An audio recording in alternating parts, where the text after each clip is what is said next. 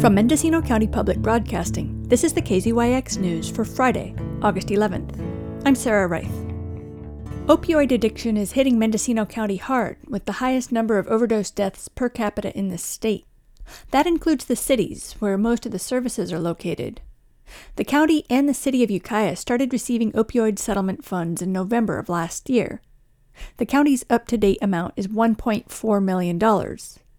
15% of that is in a subdivision fund, which the county can use to offset indirect harms like litigation against distributors and manufacturers and healthcare expenses. The rest is in an abatement fund for direct opioid remediation activities. That money has not yet been allocated, and there's no process in place for determining how to spend it. Ukiah is the only incorporated part of the county that participated in the lawsuits and received settlement funds. By February of this year, it had received two payments each from the settlements with the distributors and with Janssen, the parent company of Johnson & Johnson. All four payments, which came out to a little over $68,000, were for the abatement fund. The City Council has not yet created a process for how to distribute that money, but it has committed a portion to repairing the heating and cooling system at New Life Clinic, a methadone treatment center that rents a city building on Stanley Street. Estimates for that work have not come in yet, in Fort Bragg, the police department is working under a $345,000 grant from a state and federally funded youth opioid program.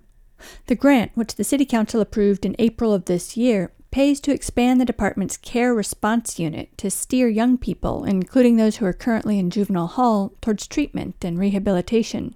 Bernie Norvell is the mayor of Fort Bragg, which he says missed the boat on the settlement funds. But he's proud of the new program, which targets 12 to 24 year olds. Anybody in that age group that is going through the court system with being charged with, say, petty crimes that also has an addiction, the judicial system has allowed us to intervene. Um, the judges are on board, the district attorney's on board, the public defender's office is on board, as well as probation. Two success coaches work with clients in a variety of settings. They actually um, have implemented a program in the school, and they meet with them and work on alternatives towards um, drug addiction. But the the big piece is if we get these, we can we're allowed into the jail system, whether it's uh, juvenile hall or the jail, and and meet with them and talk to them about um, recovery and, and, detox. And the, the judicial system has allowed us to give a, a day for day credit so if they go to a 90 day um, rehab, it's 90 days off their sentence. Um, we prefer that they do the six month or even longer rehab. Um, and we find that that's far more successful. Further inland, Shannon Riley, Ukiah's deputy city manager, estimates that Ukiah will receive about $300,000 from the settlements by the end of 2038. From our perspective, we have two very successful substance abuse programs in Ukiah. There's the Ford Street program, which has been around for a long time. And there's a New Life program, which is an outpatient program, which has been operating for about three years. And from our perspective, both of those have been operating very successfully, uh, little to zero impacts uh, on the neighborhoods around those facilities. Um, and they just they have a great track record. And so our recommendation, and I have stated this at the Measure B meetings, our, our staff recommendation at the City of Ukiah will be to directly support those programs.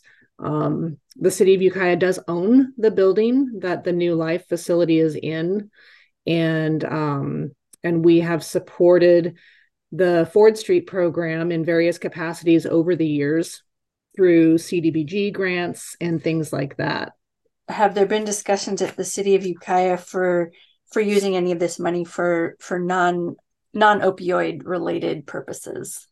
Absolutely not. Um, I will say that the city and the county are in very different budget financial situations right now. The city of Ukiah does have a balanced budget. We don't need to seek any kind of admin funds or or a small percentage of the opioid funds in order to balance our budget at this point. So um, no, our our preference and our recommendation will be that 100% of those funds do go directly to the service providers in our community. When do you think that these items are going to come before the city council and um and be you know um, discussed in open session? I think if we have a formal request, then certainly that would solicit a, a public discussion.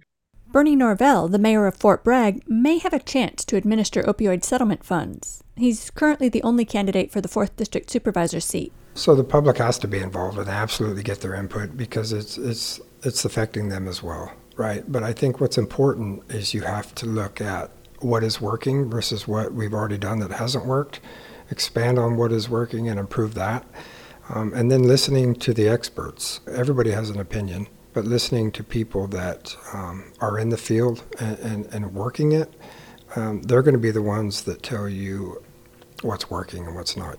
What do you think it would take to to get something like that going? I don't think it's, it would be that difficult at all. It would just be somebody taking the initiative to go get it done. Do you think that your crew team and your project right now can be scaled up to a, a county level? It could. So the project right now is just one aspect of, of the crew, but I absolutely believe it could. The city of Anaheim is, is doing something very similar to uh, what we're doing. Our chief of police does communicate with them and they share ideas.